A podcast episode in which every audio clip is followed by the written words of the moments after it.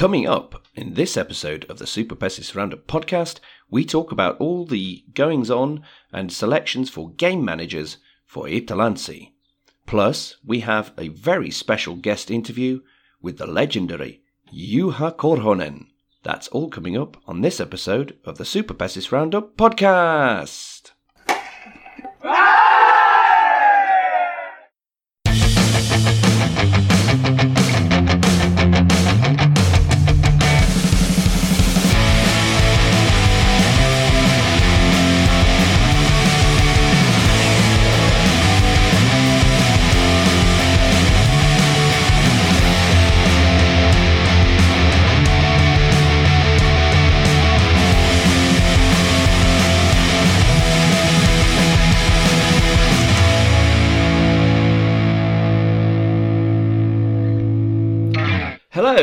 Welcome to episode 28 of the Superpesis Roundup podcast.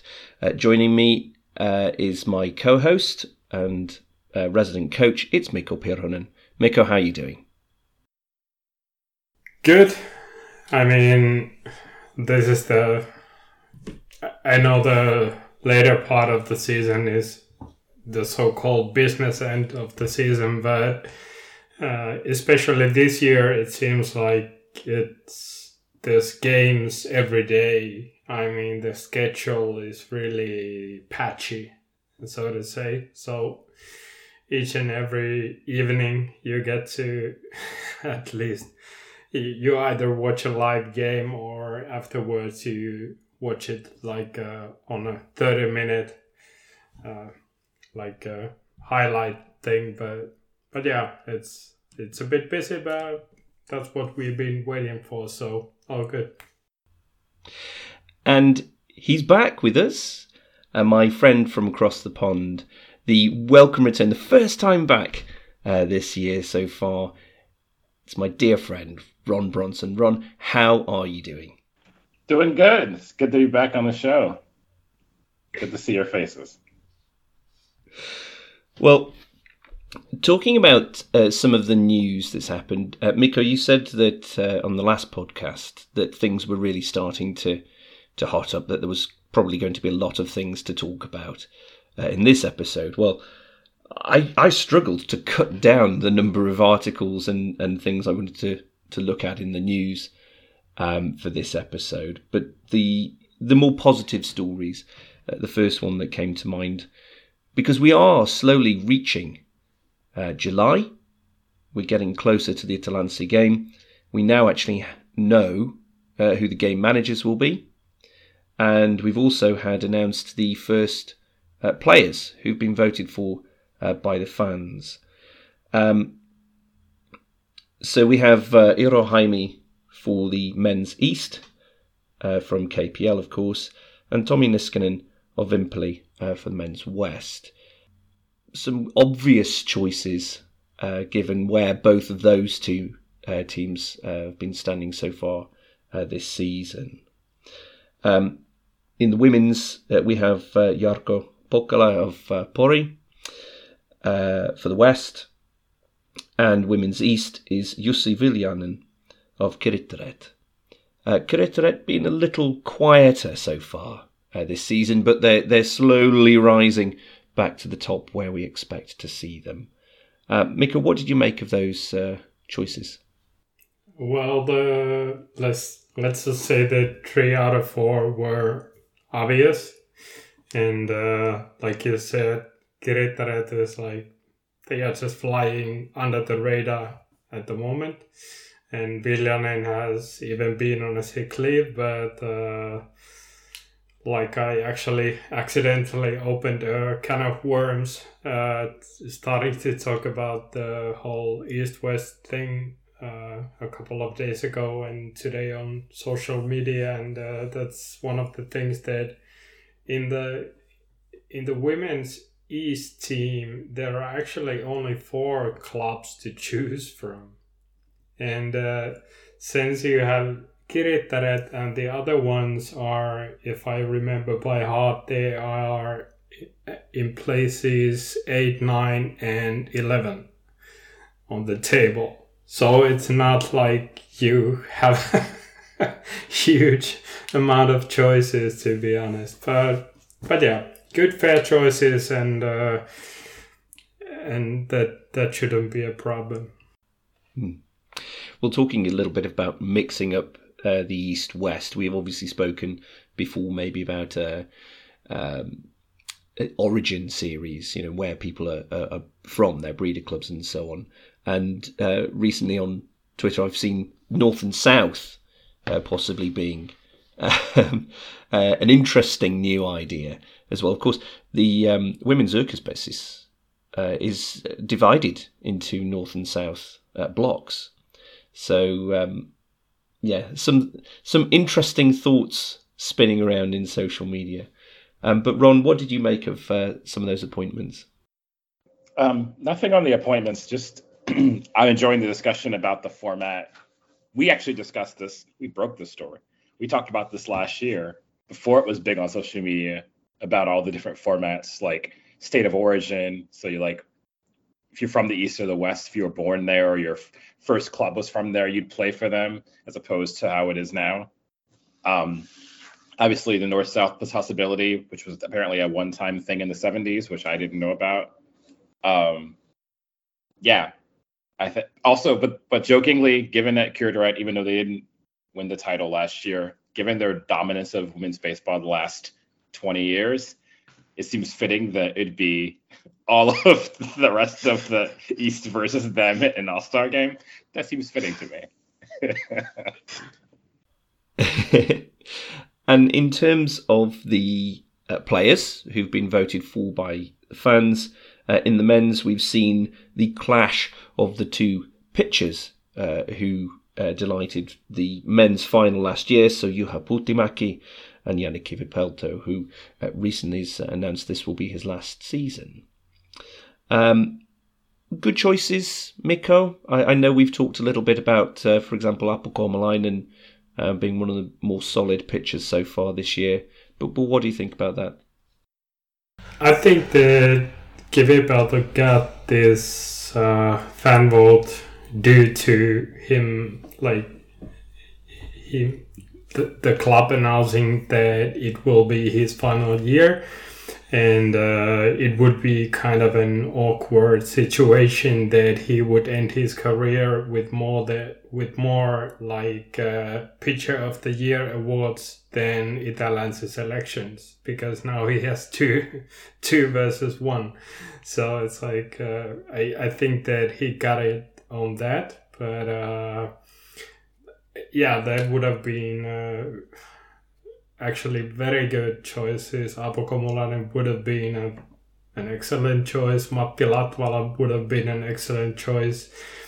And uh, I, I think that also from the west side, western side, uh, will win any popular vote due to his presence in every possible social media channel. But that's the world we live in nowadays.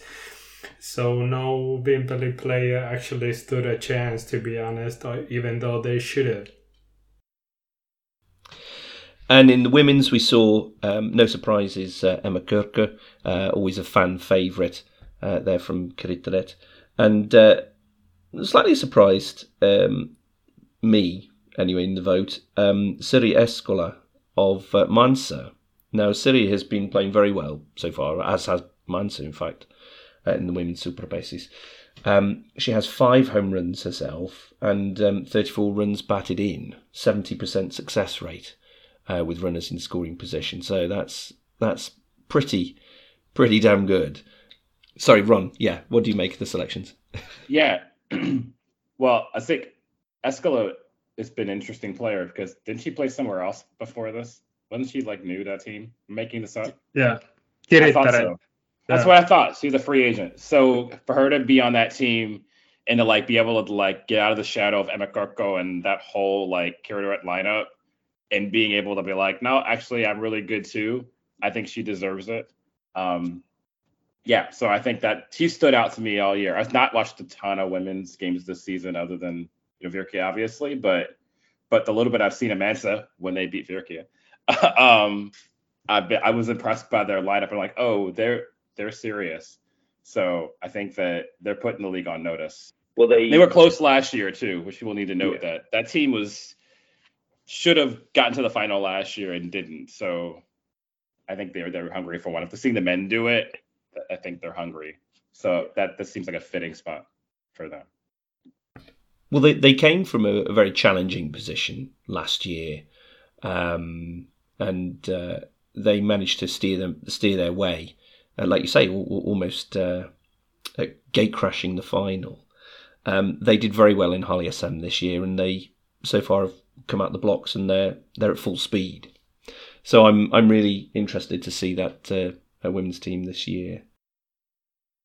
The one thing that perhaps is the dark cloud on the horizon for uh, the Itä-Länsi game is the possibility, even though people keep saying that it isn't a possibility, that uh, the new stadium for Manse will not be ready in time for the big game. Um, I saw some photographs. I think it was um, a few days ago now, and there I can see the spot where I've booked my ticket, and they're literally just lifting the girders and things into place. I can see that's where I'm going to be. Um, it's going to be awfully tight because they've had to cancel some of their home games uh, just a few days before. I think about it, about a week before. Um, Mikko, do you think that the promises of it being ready for that game are good, or, or do you think maybe they're crossing their fingers and hoping for the best? The latter, because I, I, I think that they are quietly confident that they will now be able to finish the job in time, but. Uh, of course it's not a not a good sign if you have to like like you said just a week before it's supposed to be like uh, the Italian's game you have to play somewhere else so if it's gonna be that close uh, the the federation has had to come up with like plan B and plan C and they have some like spare you know, spare bed, uh, other options where they could play. But that's a that's a very unique situation. I don't know if we've ever had that in the even in the previous years. That that it's still we're talking about. The game is in three weeks' time, and uh, it, and it could be played in Tampere, it could be played in Seinäjoki, it could be played in Joensuu. I mean, that those are all possible, and that's like that. That's something like mind blowing. Well, yeah, it's it's uh, it's a strange situation to see because, of course, this is the All Star game that have had in the works for two years now, because of course they were supposed to be hosting in 2021, but of course then COVID happened, and then Pori's um, 2020 um, event got postponed to 2021, and here we are. So it's a little worrying to see things um, not running to time. Um, Ron, do you think they'll be ready? I think uh, a bigger thing to say is that this thing could have just been in Helsinki and we could have been done with this. like yeah. we literally just could have done this in Helsinki, and everybody raised yeah. all this hell about not putting Itä-Länsi in Helsinki because whatever. And now look at us.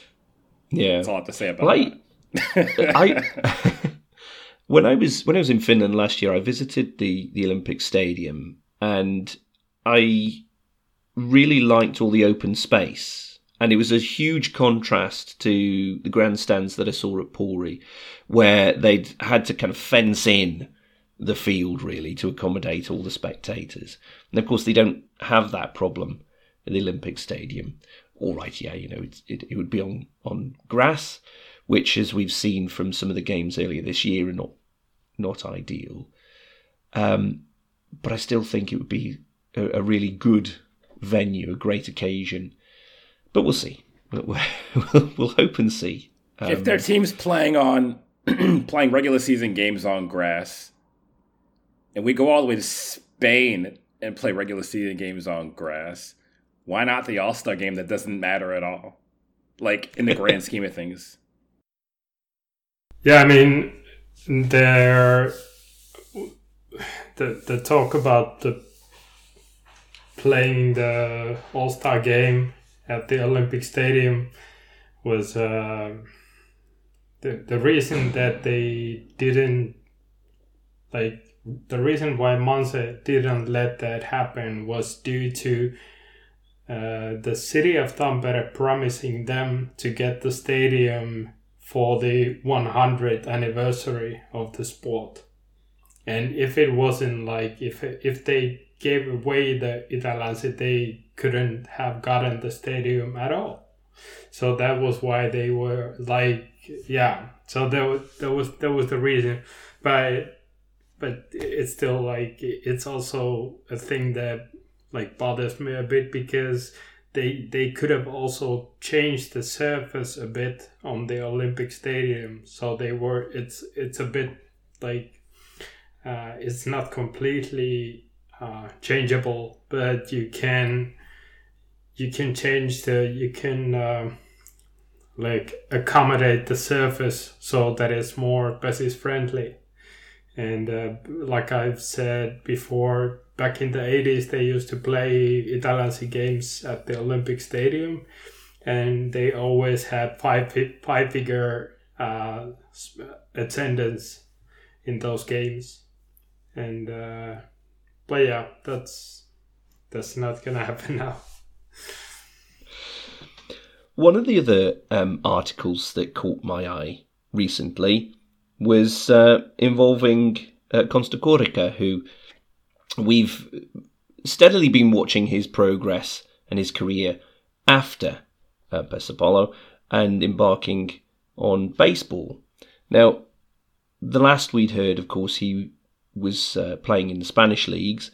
Uh, the news broke uh, earlier on to say that he's actually moving now to the Bundesliga in Germany, which is a more professional outfit um, and perhaps one step closer to professional baseball in America. Uh, Ron, what do you make of that move? He's still young. I mean, I think that obviously at this point, the way I look at his experience, he's done a good job of promoting other things and trying to make a little bit of money. I've seen his, I follow his social media.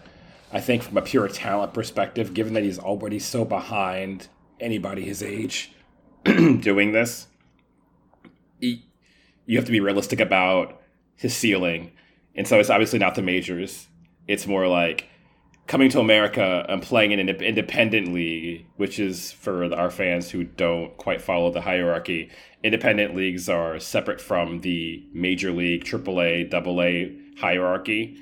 Um, it can sign anyone, and um, and they often will sign players for attention. Or there's a woman playing in one of those leagues right now, which you know American baseball teams don't typically have women on them. So I think that that's his ceiling. Um, I think obviously going to Germany is one step in that direction, but at some point he's gonna have to figure out if he's serious. Is getting over here and getting in front of like actual, you know, like American coaches and being in this ecosystem a little bit, so that he can figure out where he really is benchmarking. But also just being in Europe and having fun is also really cool. It's a good story in Finland. It's never been done like this, and he's young. So I think it's great for him and really cool that he decided to do it. And hopefully someone younger at some point decides, hey, I want to try this sooner and see where that goes. So there's a lot on that. But I'm actually really excited that it's happening. I think it's really cool. We've all talked about it for years, you know? So it's cool to see somebody finally step in and do it. We inspired someone.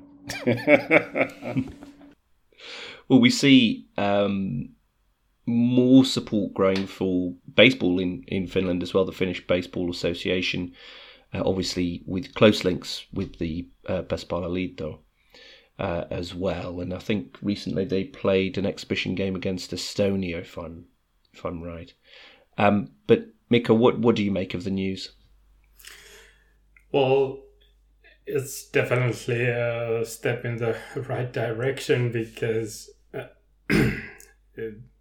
before the pandemic, I used to live in Valencia where he was playing now, and I know exactly what what it looks like, what the whole like scenario is like. The it's it's played on a venue that is actually yeah, it's it it looks like a baseball field that is like. Uh, uh, there's a football field next to it and, and uh, an American football field on the other side and and maybe a dog park somewhere and it's like so it's uh, and the players are like yeah they are athletes but they are not like uh, no. I mean I, and when when he goes to bundesliga it's uh, I, I don't to be honest, I don't know much about it, but I do know that it is uh, one one step higher, and I take Ron's word for his ceiling. Uh, that's uh, probably how it goes. But what I'm what I'm actually uh, glad to hear is that, for example, when I've been talking with uh, some of my friends who coach like younger kids we're, we're talking about like 15 16 year olds or even younger. They are enthusiastic to see that and they are on social media and they are talking out loud that they want to follow that path. So it's like uh, he's he's the one just opening that path. He's in I, I don't I, I mean I think that some of the expectations in Finland uh, have been unrealistic about him due to some, let's say, Yankee scout coming to an Itä-Länsi game.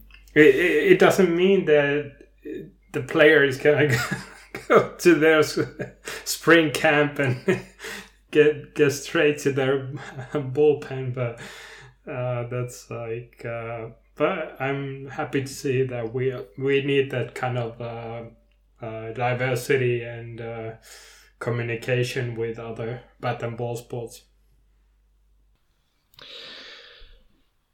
Speaking of communications, one announcement that uh, came up recently was that uh, the Pesapalloliitto has appointed a new media and communications manager uh, who will be starting, I believe, on the 1st of August of this year, and that's uh, Taina Rinta uh, Kauhajärvi.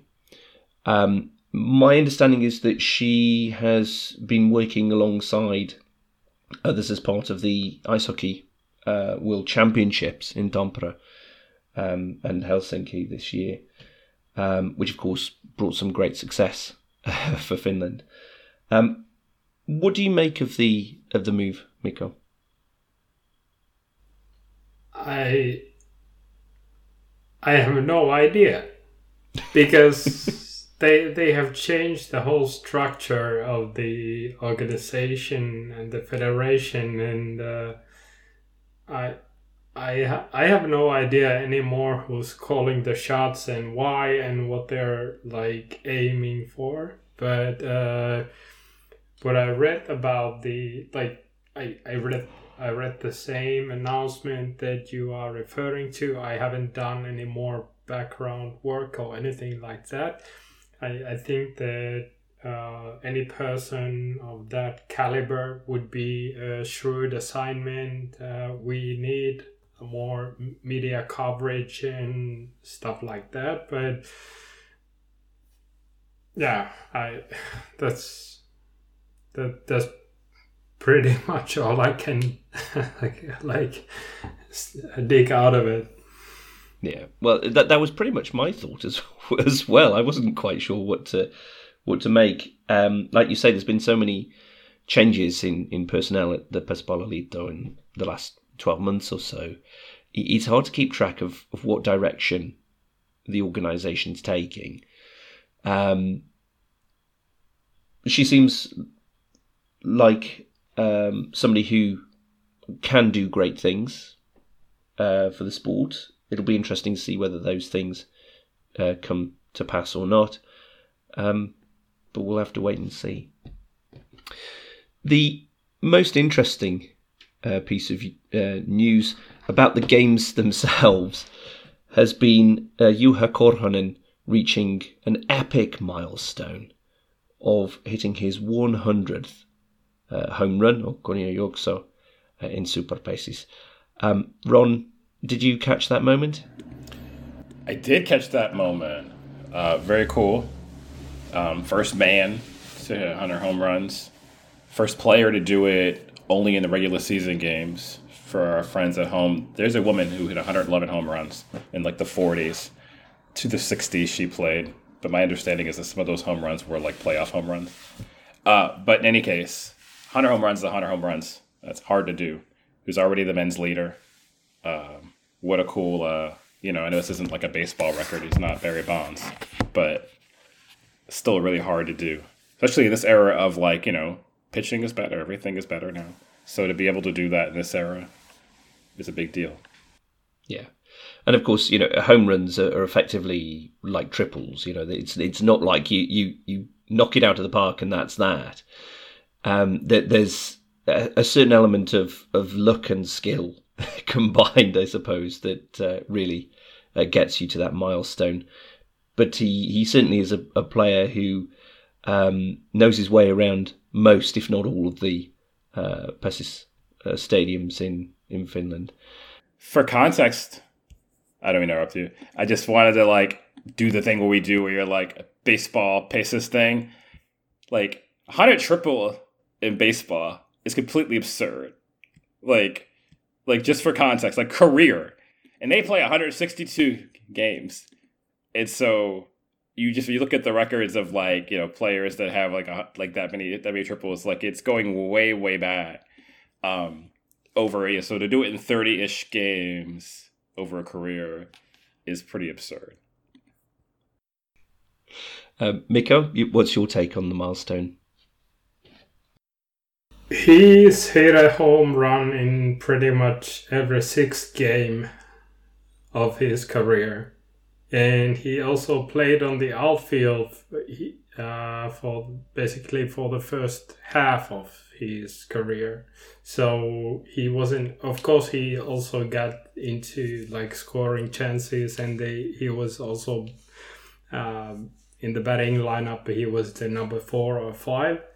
But he was also quite reliable as a second baseman. Uh, but uh, now, obviously, he's uh, just a joker, and uh, but but yeah, that's uh, that that's one of those milestones that uh, yeah there will be competition and uh, Henry Pupulti is not that far behind and maybe in like 10 years we're gonna see somebody surpass that uh, like way over his numbers but at the moment I think it's just a fitting uh, how should I say it?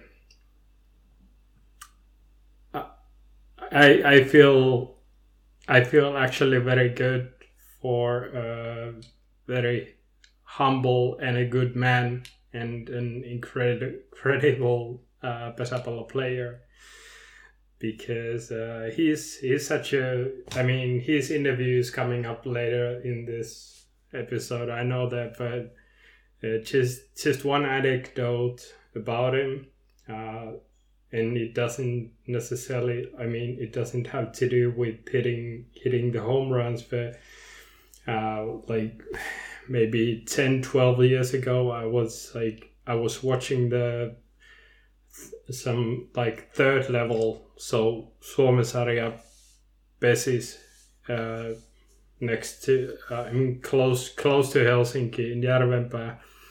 And uh, I went to the game and all of a sudden I just noticed like a lonely figure sitting in the stands and I was like, is it is that Kore? Is that you are Korhonen? And he was like, yeah, hey, hey man, come here and and I was like, yeah, what are you what are you doing here? And uh, he was like, yeah, I mean, my my kids were like they they went to their hobbies and I was thinking about what to do and uh, so I came here to watch the game.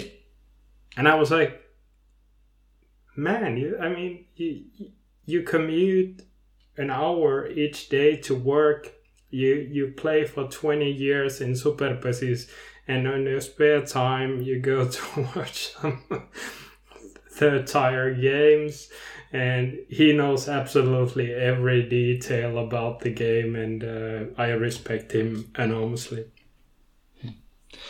Well, uh, Mikko, as you say, we've got that interview coming up uh, later on uh, in the podcast.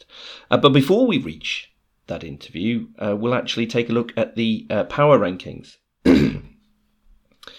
um, so obviously on, on the blog recently, I've been doing the power rankings each week, which basically gives us an idea of how each team is uh, performing.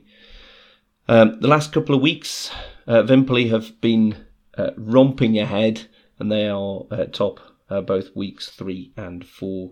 Um, we did see um, KPL drop uh, significantly in the last week, uh, down to 11th, um, and Re- return uh, to the top three for the first time since the first week of the season. Um, but the team I wanted to talk about first of all is Manse. obviously, last year we saw them really dominating, certainly towards the end of the season and then the postseason, um, despite a very close final uh, against KPL. This week now they're they're sitting at fourth in the power rankings. They had a relatively easy schedule, but they still couldn't get the full three points against Koskenkorva. So are, are Manse hitting their stride yet? Are they are they back to their full form, Mikko? No, they're not. I mean, they they know it themselves, and they're just uh, they they acknowledge that, and uh, okay, their outfield is playing pretty well. There's no major issues there. okay, some some things to sort out, but nothing nothing that big. But uh, I think that it's just a combination of uh, okay, having a new game manager is always something, but it has more to do with their experienced players. Like I think, and I've spoken about this before that when when we reach like the late, later parts of July and then August, and they have finished this tour around Finland and they get to play on their home stadium if it sometimes actually gets gets ready. Uh, then we will see the real Manse because we we need to remember that they, they haven't even been able to practice at their own stadium so they and there's no other stadium in Tampere where you can do that. So there's uh, like everyday issues like this. So I, I think that it affects that they have not been hitting their stride but that's no excuse for anything. They they should have done better and they know it themselves and of course, having a new game manager and not having the opportunity to train really makes the problem a little bit worse. You know, it, it doesn't help ease that problem um, because the training is, uh, is so difficult. Um, as I mentioned, Vimpeli are are really romping ahead uh, at the moment, and they find themselves at the top of the table. I mean, we were all joking a little bit uh, before the podcast um, started, but Ron are they the real deal this year? Could they go all the way? I think you have to take them very seriously. Um, you know, obviously, just on the show, I'm a neutral observer. But watching them, you know, I'm always skeptical about teams that race out to the top early in the season because the playoffs are a different animal. But you're looking at the regular season to see trends and traits and things that will uh, carry on into the postseason. And historically, Vimpeli is a team that didn't like to win close games. They blow games that they'd be ahead and then let somebody into the game last two years. This year, they're not doing that. This year, they beat people decisively. They need to win a close game. They win a close game. It seems like whatever's going on, that game manager's his second season, so he's I think he's figured things out a little bit better with that team, and they're starting to buy into what he's selling. And also, obviously, the elephant in the room in this is Ruska. You lose Ruska, and you're like, well, it was a fun run they had. Oh well. And I think that instead, what you're seeing is is that without that presence, and he was a young guy, so now you have a team full of you know like mix of guys who've been in Vimpeli a while you some veterans, but you also have some younger guys who come in that system the same way he did. And I think that they're gelling maybe better without that locker room presence in a way that I was not expecting, to be honest with you. I did not come into the season expecting this level of success. Obviously, Manse being in seventh place is also kind of wild, but but it, it remains to be seen how it'll play out. But I think you've got to be really encouraged by how the ways they're winning, how they're winning, replacing their pitcher. He's settled right into the situation. So yeah, I think it's they look really really good. Yeah, well, I I was watching the um, the game between Vimpeli and Sotkamo, obviously the new Mariex uh, Stadium, and it really was a bit of a duel between those two pitchers. It was really really good to see. Um, trying to look at it from a defensive uh, perspective, the only loss at the time of recording that uh, Vimpeli have had was to uh, which really perhaps was a bit of a lopsided loss. Uh, overall, they scored uh, 10 runs across the two Yaks, so compared to Pattijoki's six. But it was that um, that home run from um, Yusukesuke Kukare uh, in the Super Vuoro that, uh, that sealed it. The bases loaded. And as I mentioned before, you know, it's one of those things where it's a matter of skill and sometimes luck as to where the ball goes.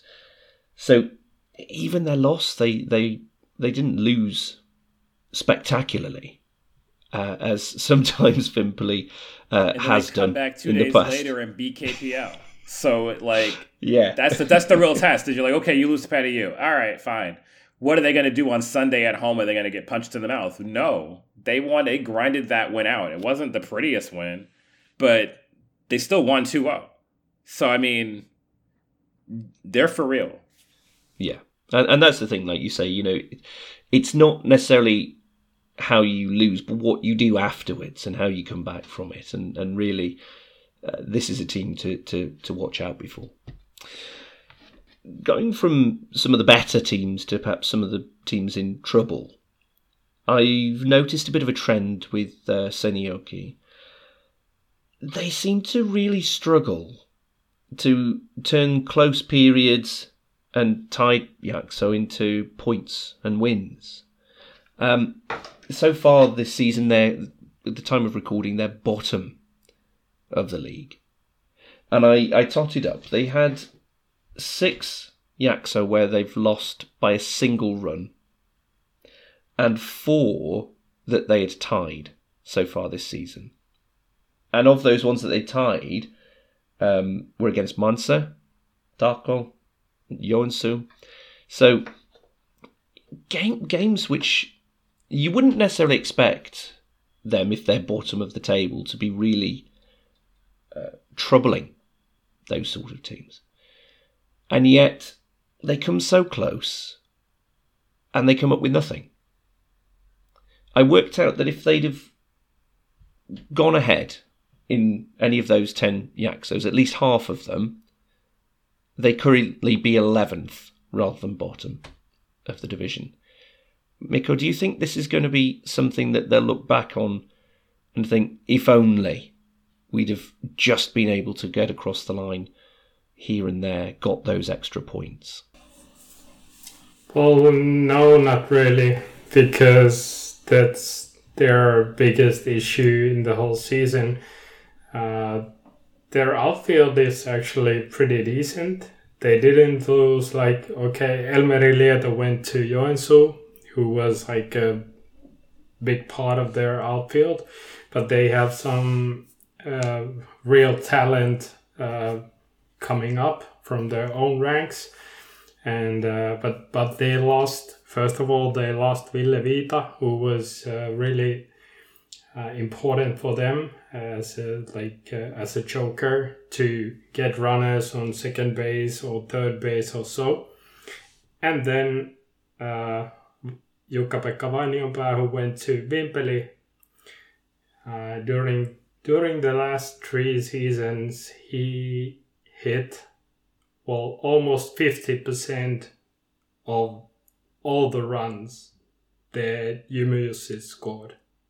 I mean, and when you lose somebody like that and you try to replace them with two players from Ykköspesis, uh, that's what you're gonna get. I mean, you get uh, every now and then you get a like a decent game out of them, but no continuity. And uh, well, yeah, uh, they're not horrible and they're they're well coached and well drilled, but they're just uh, well, the quality is just not enough. Well, one of the teams that we were looking at earlier on in the season, or even the pre-season, that we thought may struggle, um, was Koskenkorva. At the moment, and at the time of recording, they're currently eighth uh, in the division. They have been slightly higher. Um, they they've sort of surprised me, and in particular some of their recent games where they've picked up wins and points against teams you wouldn't expect. Um, in particular with uh, Elias Pitkanen on loan from KPL's uh, team. And we know that uh, Pitkanen is lining up to take over from uh, Kivipelto uh, after this season. Do you think that Koskenkorva are now a playoff contender Um, I'll be I'll completely honest and say I've not watched one KOSU game all year. But for what I but I'll say two things. One, it doesn't surprise me because watching them a lot last year, that team's always been a team that I feel like got out. The American saying is is uh been able to get a dollar out of 25 cents. They're able to like they're always able to like you're like how are they winning? I don't understand how they do that. And and so I'm not surprised they've been able to manage that this season. A team I would say though in that realm that I would watch out for just because of the personnel is IPV. Um, it, given their experience last year, you know, being the eighth team in the playoffs, um, obviously pushing you know the, the, defending champions now to the to the limit like that. Adding Toni Kohonen is always in any locker room ever is always a thing. I don't care if you're 100 years old. Whenever you put that guy on the field with you, um, you have a you have an opportunity to be competitive. Um, and so you know, obviously with my city being in that realm too, that I think those teams in that playoff line, um, it's going to be a dogfight. So I don't look at the rankings and standings right now and think uh, any of those teams are going to be comfortable where they are. Um, every win they get now is going to really matter for that late July, early August part where, you know, one game can get you three points can get you in or not. So I don't know, but I'm not surprised that KOSU's um, is, is is in the spot that they're in. Do you want to have anything to add at all, Mikko, on that?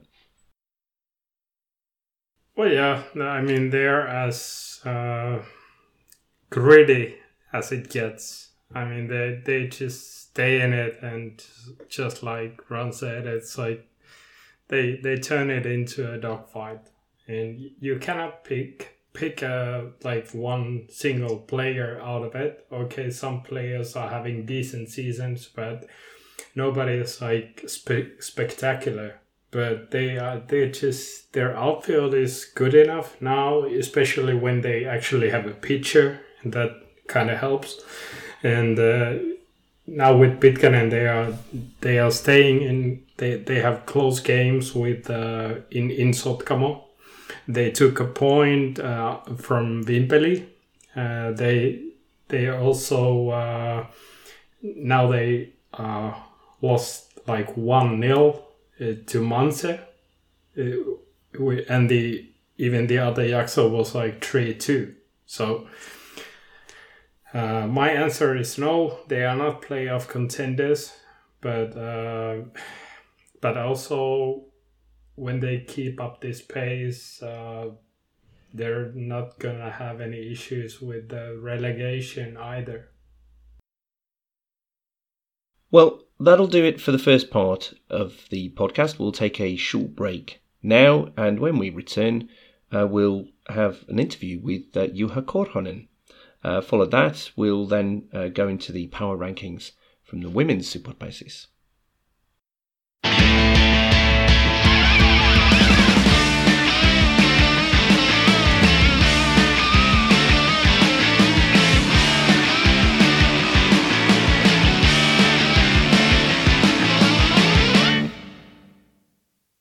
Joining me now on the podcast is uh, one of the most recognisable names and faces in the game, and in fact has been so for over 20 years.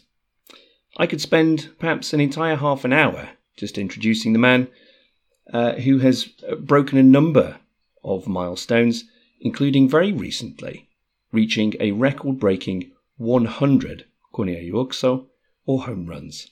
It is, of course, Juha Korhonen. Juha, welcome to the podcast. Thank you. How did you uh, actually start playing Pesäpallo? Uh, it was year 1987 when I uh, actually 86 that I was first time asking my parents to get to uh, play in the Hyvinkää's korttelipesis, but they said that I'm too young, so it was 1987 when when my parents allowed me to go to korttelipesis and and that's the thing from there. And uh, I don't know it it it's just something that came into my mind. No, no I don't remember that my friends or anybody else that would it be in the korttelipesis so maybe something to do with the thing that I my father played played uh, in Hyvinkään Tahko for 1983, but I was so small that I really don't remember him him playing the Superpesis or SM Liiga like it was then. And do you have any memories of your uh, early days playing? Uh, some some kind of memories about the Pesisleirit yearly highlight of the year week in in uh, many cities. For example, it was uh, 19, 1989. We, we, our leiri was in Kemi, so uh, it, it's very north uh, may, uh, I'm not sure, but maybe two three hours from Oulu to north. So it's it's not a pe- common pe- pesäpallo city.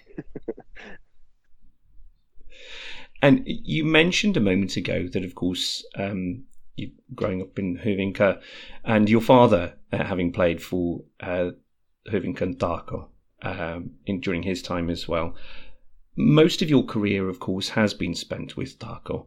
What does the club mean to you?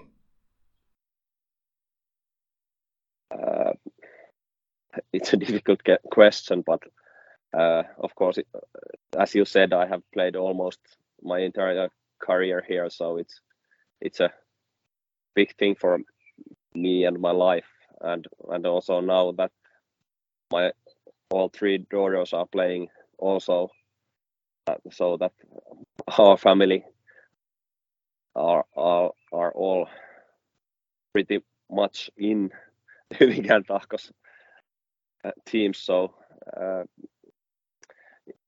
it's it's uh, uh, how can I put it?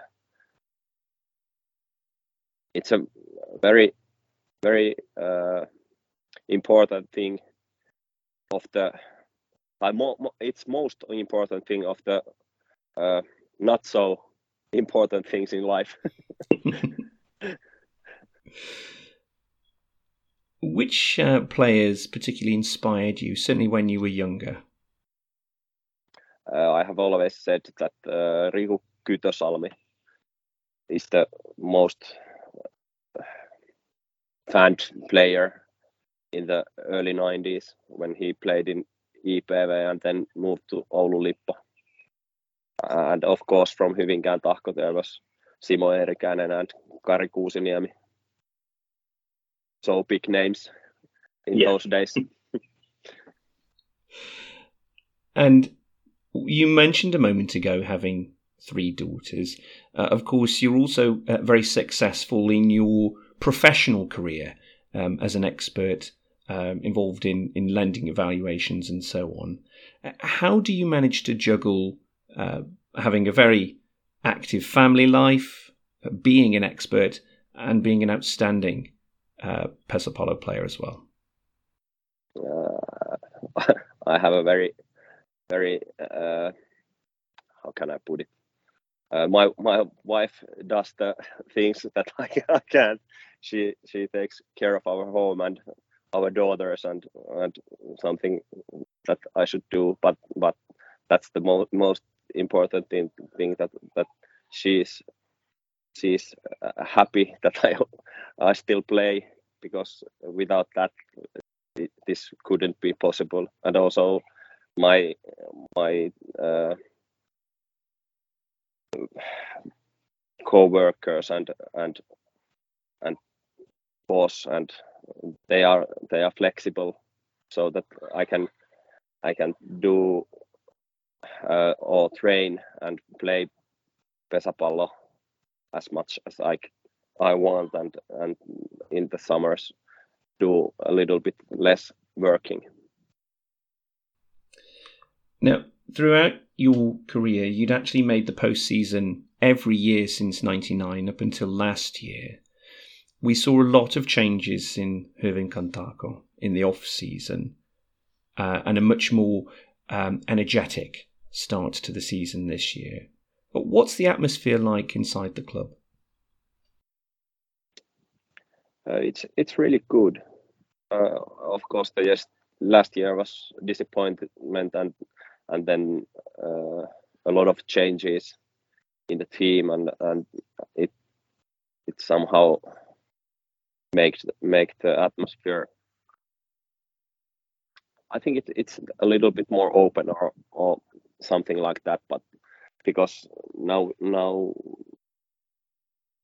as my point of view I think there's players and also coaches have have good feeling to be in the in the team and and uh, we we can discuss about the things that are work, working on and what we have to develop so that this start of the season is not the best that we we will play this year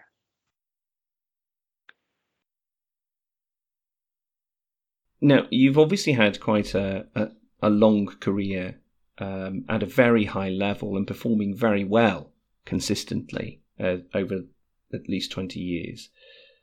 But what has been your favourite moment in your career so far? Uh, it would be easy to say that uh, winning the championship in 2007, of course, of course, that's the highlight of the of my career. But uh, but I think uh, uh, it's not fun, but the season 2012, everything that happened from the shooting in in May till the end of the uh, season, it's something that I hope will never happen for every, any other team.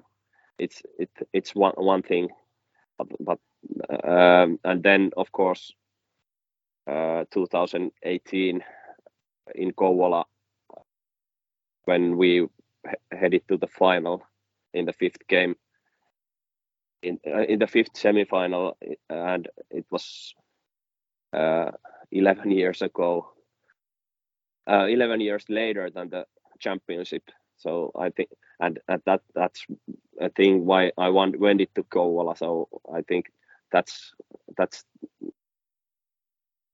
maybe the somehow funniest or the, or, or the thing in the near future past. Well, you uh, mentioned a moment ago about the 2007 uh, championship. Of course, that was uh, up against uh, Sotkamon Jymy, who were the reigning champions um, at the time. Uh, what are your memories of some of those games? Uh, the memories are actually quite quite uh, black.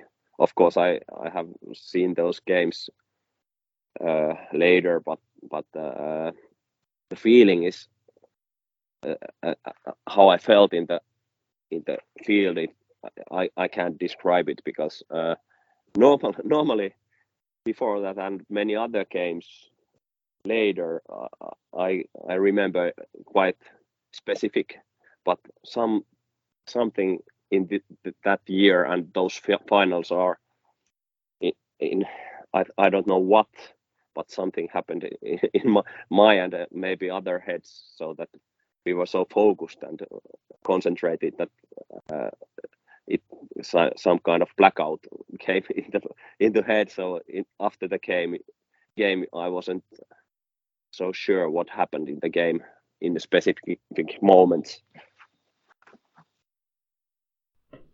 During my introduction, I mentioned, of course, one of the most uh, amazing records that I've seen being broken, and that was when you uh, scored your hundredth uh, home run or kunniajuoksu.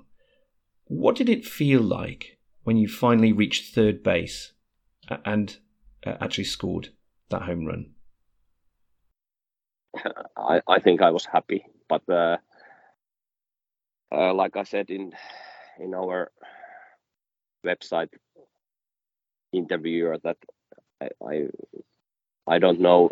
Uh, it I think it it will hit me later that how big is that hundred kunnari, but but of course it's also a thing that I have played so many years and so many games that it's possible. But of course it's nice to be the first one to hit that 100 kunnari. That's something that, that nobody will ever take away from me. There will be someone going to going going by that my record, but but uh, I was the first first for the for the hundred. Well, in in terms of your your hitting statistics, um, you've been successful at moving the point runner uh, or, or um, successful hitting over 50% almost every year throughout your career. Uh, and in fact, you're over 50% on your career average at the moment. So you've been an incredibly focused and uh, um, a very successful hitter. Now, we know that uh, Pihkala has been uh, a home to you for many, many years and is probably one of your favourite places to play. But what is your favourite uh, stadium to visit and play at? Uh, uh, Uh, uh, it would be easy to say Sotkamo because my father is born there, and of course Vimpeli is a great field. But but there's something. Maybe that's my first game in Superpesis was there, so I have to say Koskenkorva. I I I I don't know what it is. Of course, it's a nice nice field, and there's that Antti Monttu in the second base, and and it's open almost like Pihkala, and then there's that some kind of own atmosphere. But I I have I have I don't know what what it, it's the reason, but it's it's a game it's a field that uh, I have mostly been very good at. We've talked a lot about the past in your career, even the present, but what are your hopes and plans for the future? Uh, I, I I think I have to say, like like many in my age, is that that I have to be realistic that and uh, take year at a year and and see how I I manage to still be in in the top or at least manage to somehow be successful in my own role. And of course, the most most important thing and why I still play is I wanna I want that Hyvinkään Tahko will be successful one day again. Well, as I say, we, we saw some great uh, games in the last few weeks from from Tahko, um, and uh, in fact, at one point, Tahko were top of the table um, in terms of points. So uh, you never know; that could still be on the cards again, even this year. Um, but uh, uh, thank you very much uh, for joining me on the podcast. It's been an absolute pleasure uh, to talk to you. Thank you.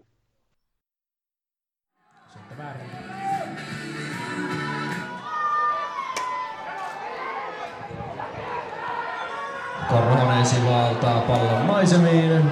Näin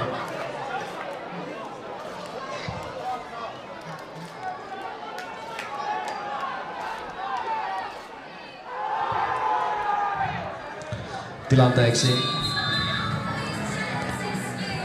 2.16. Hyvä yleisö, antakahan raikuva taplodit. Tämä oli Juha Korosen uran sadas kunnari.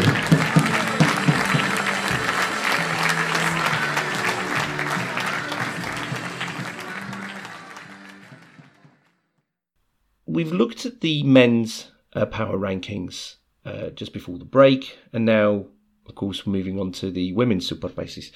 Um, Kirittäret's rising back uh, to the top. Lapo have been uh, doing very well as well, and Tahko having a surge uh, recently.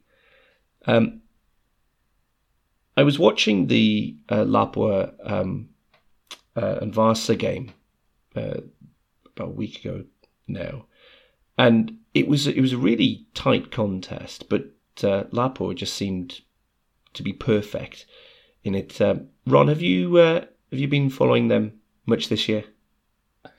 Uh, yeah. what do you make of them? For the fans at home, that's my women's team.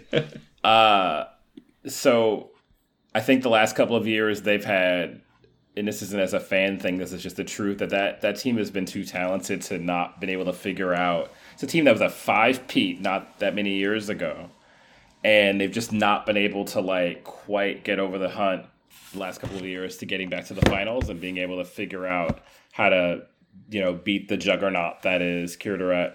Um, of course, last year Pori had their success that they had.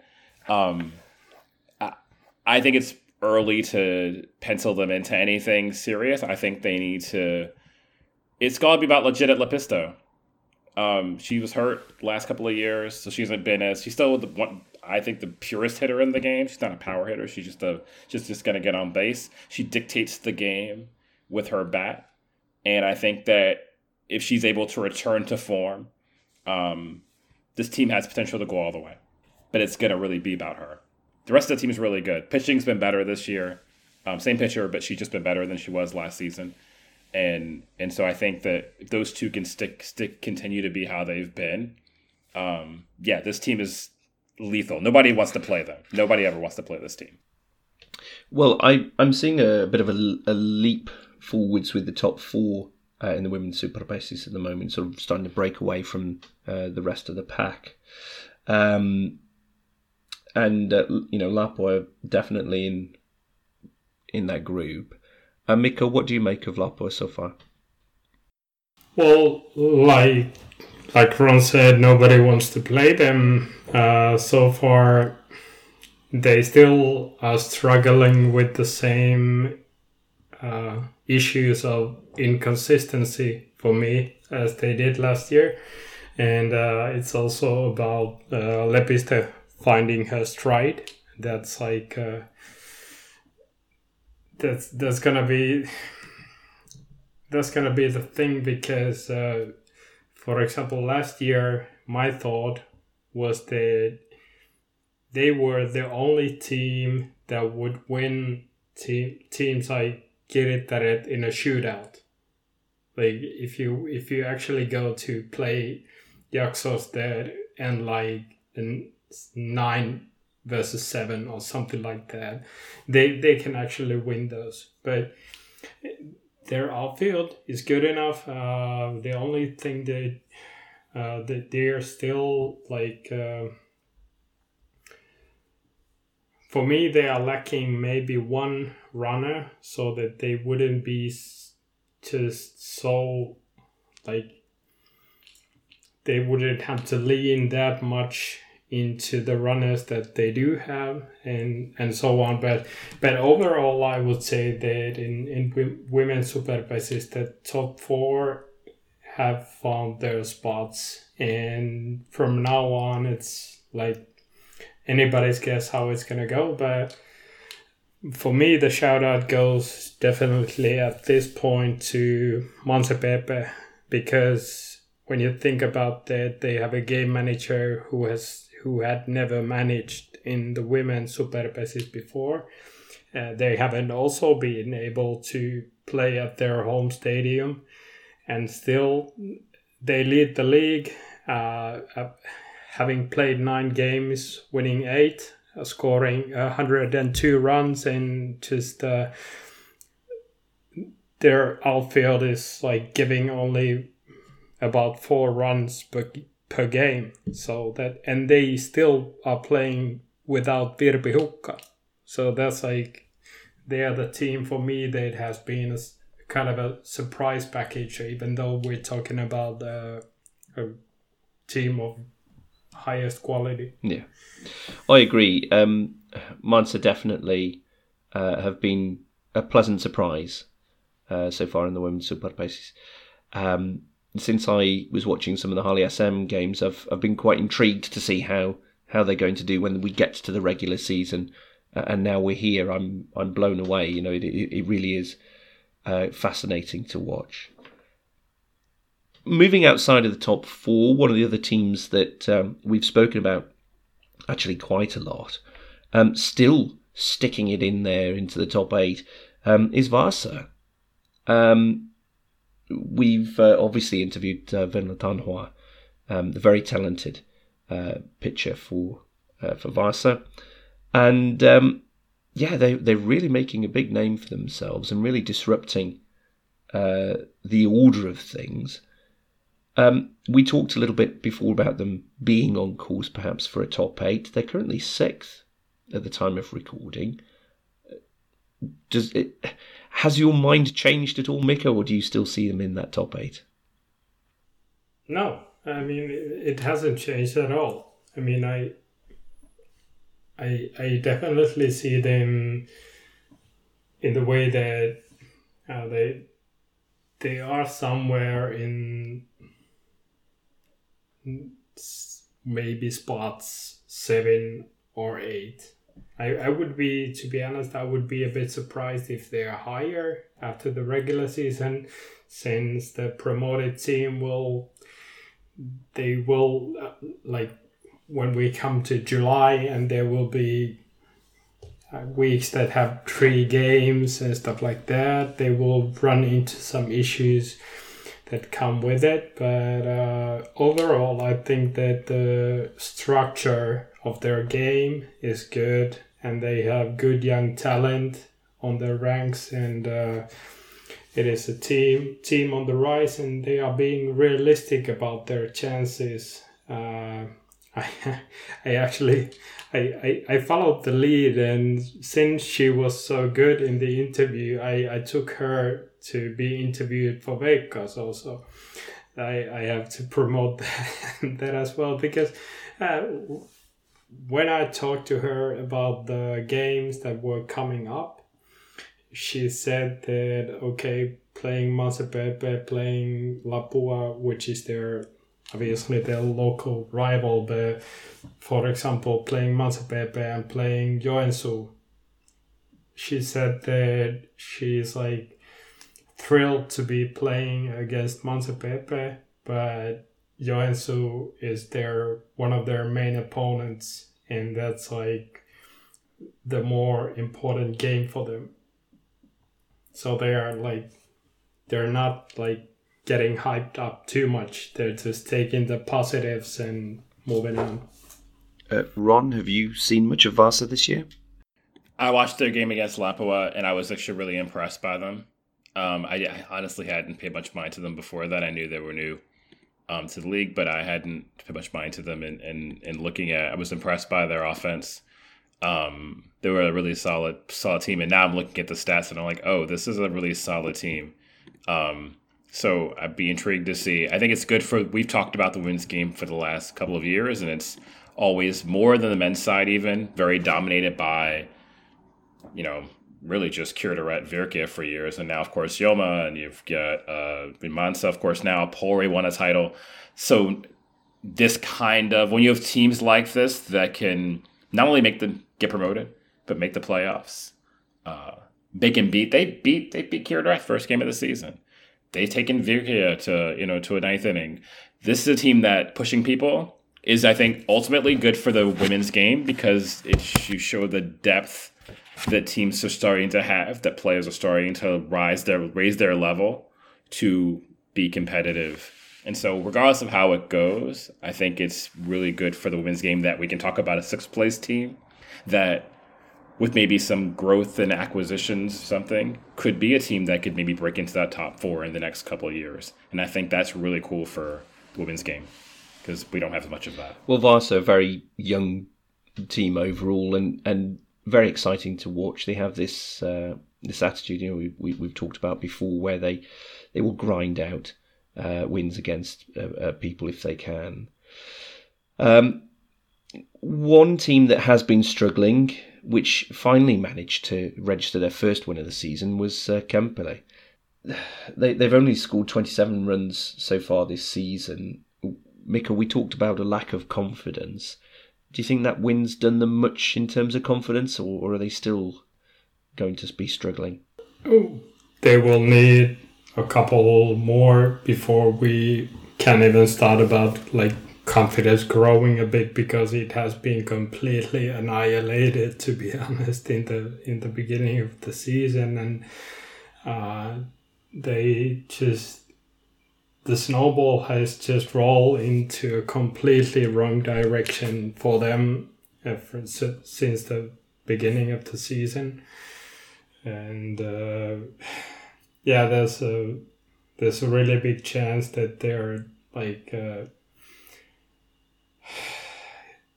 like staying out of the or being dropped out of the playoff race in the early stages of the season already because I, I see it really hard for them to grind their way back after that and uh, just to keep their spot in Superpesis, is probably the like the goal the realistic goal I know that they want much much more but and they can play some tight games. I, I have to give them that. And now they are playing, I think, four home games in a row. So that there's that's their like chance of getting back back to the season and into the season. But unless they win at least two or two or three out of them, uh, I think we can write them off a bit. Well, in terms of the top eight, of course, we've seen not only Vasa doing well, but um, Roy Hutteret as well. Uh, they're currently uh, in eighth uh, place we uh, record. Um, I, I, was a little uh, surprised to see Roma dropping down a little bit into this uh, lower half of the top eight. Um, obviously, not not so much a top four team, but I would have expected them around the five six mark. Do you think they're they're struggling at the moment to keep up with teams like Vasa and Roy Hutteret? Um, Ron? Yeah, things have gotten more competitive. It was easier before when it was four or five good teams and you could kind of pick off the bottom a little bit. But now with that bottom tier, not only the playoff tier, but even those bottom teams being competitive for the most part, um, or unpredictable enough that they might give you a game at any given time. It's harder to, you know, to do what I think that team. And I've not watched many of their games this year, but historically have not been able to. Like I said, do what they've done in the past, where they've been able to sort of coast in that five to seven range. You know, they're going to the playoffs every year. Um, they're still good. They're just not among the elites, they have not been able to break into that upper echelon. Um, and these other teams have definitely won a little bit more, I think. Um, and to your point about Rahu, obviously, like, you know, that team has always been interesting because they have those two sisters, um, who are my favorite players outside of, of Empoli. And um, I'm just like, man, I was like, I just hope that Curatorado doesn't sign them at some point because they're really good. Um, I think the other one's better than the older one. I forget their names off the top of my head right now. But those two are, you know, they're, they're, they're stars. They're stars. They're just playing in Helsinki. So I think that, that that doesn't surprise me that they've been able to figure things out. I mean, they were a promoted team last year that managed to stay up. We both, I think you and I both saw games of theirs last year. Um, they showed flashes of brilliance, but they obviously couldn't string it together to get enough wins. And I think a year of that with the experience, you know, I don't know who their game manager is now. Is it the same guy or did they replace that guy from last year? But anyway, I, I I'm excited to see how the the five through seven, five through eight uh, finishes up on the women's side because I think it says a lot about to Mikko's point. We're used to seeing blowouts in the women's game. You remember a couple years ago, be like sixteen to nothing. Remember when there were more teams in the women's league and they were blowing people out all the time? We're seeing a bit less of that now, and I think that's a good thing. Uh, Mikko, do you have anything to add about that? I think the I I mean, first of all, I agree that it's the unpredictability of things is what makes this season like actually interesting. And uh, in terms of Vera, uh, I think that there my my prediction of their them finishing sixth in the regular season I'm still going with that. I mean, they haven't been at their best so far, and some top teams like Kirittäret and Pesäkarhut, they have gone to their like home pitch and blown them away. But for example, this week they play they played two uh, sorry three away games this week against Seinäjoki, Kiritaret, and Joensuu so it's a tough, tough week. And uh, we're recording this on Tuesday night, and they actually grinded out an away win against Seinäjoki.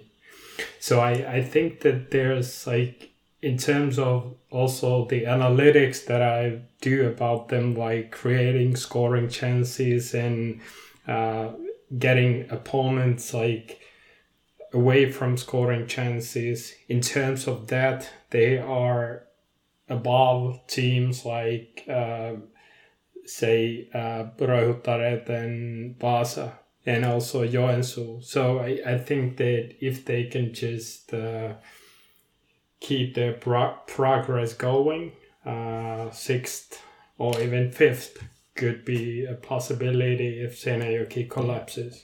Well, it's another example of my podcast outline going out and then the landscape completely changing. Um, I love it though. I, I, it's such a great season. Um, normally, if I'd write the the outline, nothing would change for days, possibly even weeks after. But the moment I'm writing them now, the moment we're recording, uh, things are all sort of going slightly out of date. Um, but yeah, great, uh, great to see them win uh, on the road against Seinäjoki. Like you say, uh, in a position where they are going to be battling for the same sort of spots in uh, in the top eight. But uh, yeah, the, there's there's a tough game ahead on the horizon now, so we'll we'll see uh, how things go as uh, as the season progresses. But in terms of defence, like you say, you, they're not doing too bad. They've only conceded 57 runs so far this season, which is fewer than uh, Vaasa and uh, Roy Huteret by quite some margin. Um, so it's it's not all doom and gloom for them. But uh, yeah, things things are definitely more uh, competitive for that top eight now. Um, so that concludes the uh, power rankings uh, in in the women's Superpesis and and the uh, things I was looking to talk about there. Um, and in fact, that'll just about do it for this show as well. So I want to thank uh, my co-hosts, Mikko Pirhonen. Thank you. It was a pleasure of, to see both of you guys uh, in the same meeting and in the same podcast again after a long time. And always a pro, uh, never rusty coming back. The first uh, podcast after a very long break. Um, my friend from across the pond, it's Ron Bronson.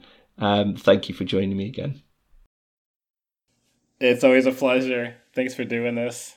Uh, I gotta say before we hang up, it's cool like seeing our growth over the last couple of years of doing this show. How professional we've even gotten. It's been pretty fun. Like we're just pros, man. We're cranking stuff out. We're just hitting the segments. It's been really fun to watch. So always a pleasure.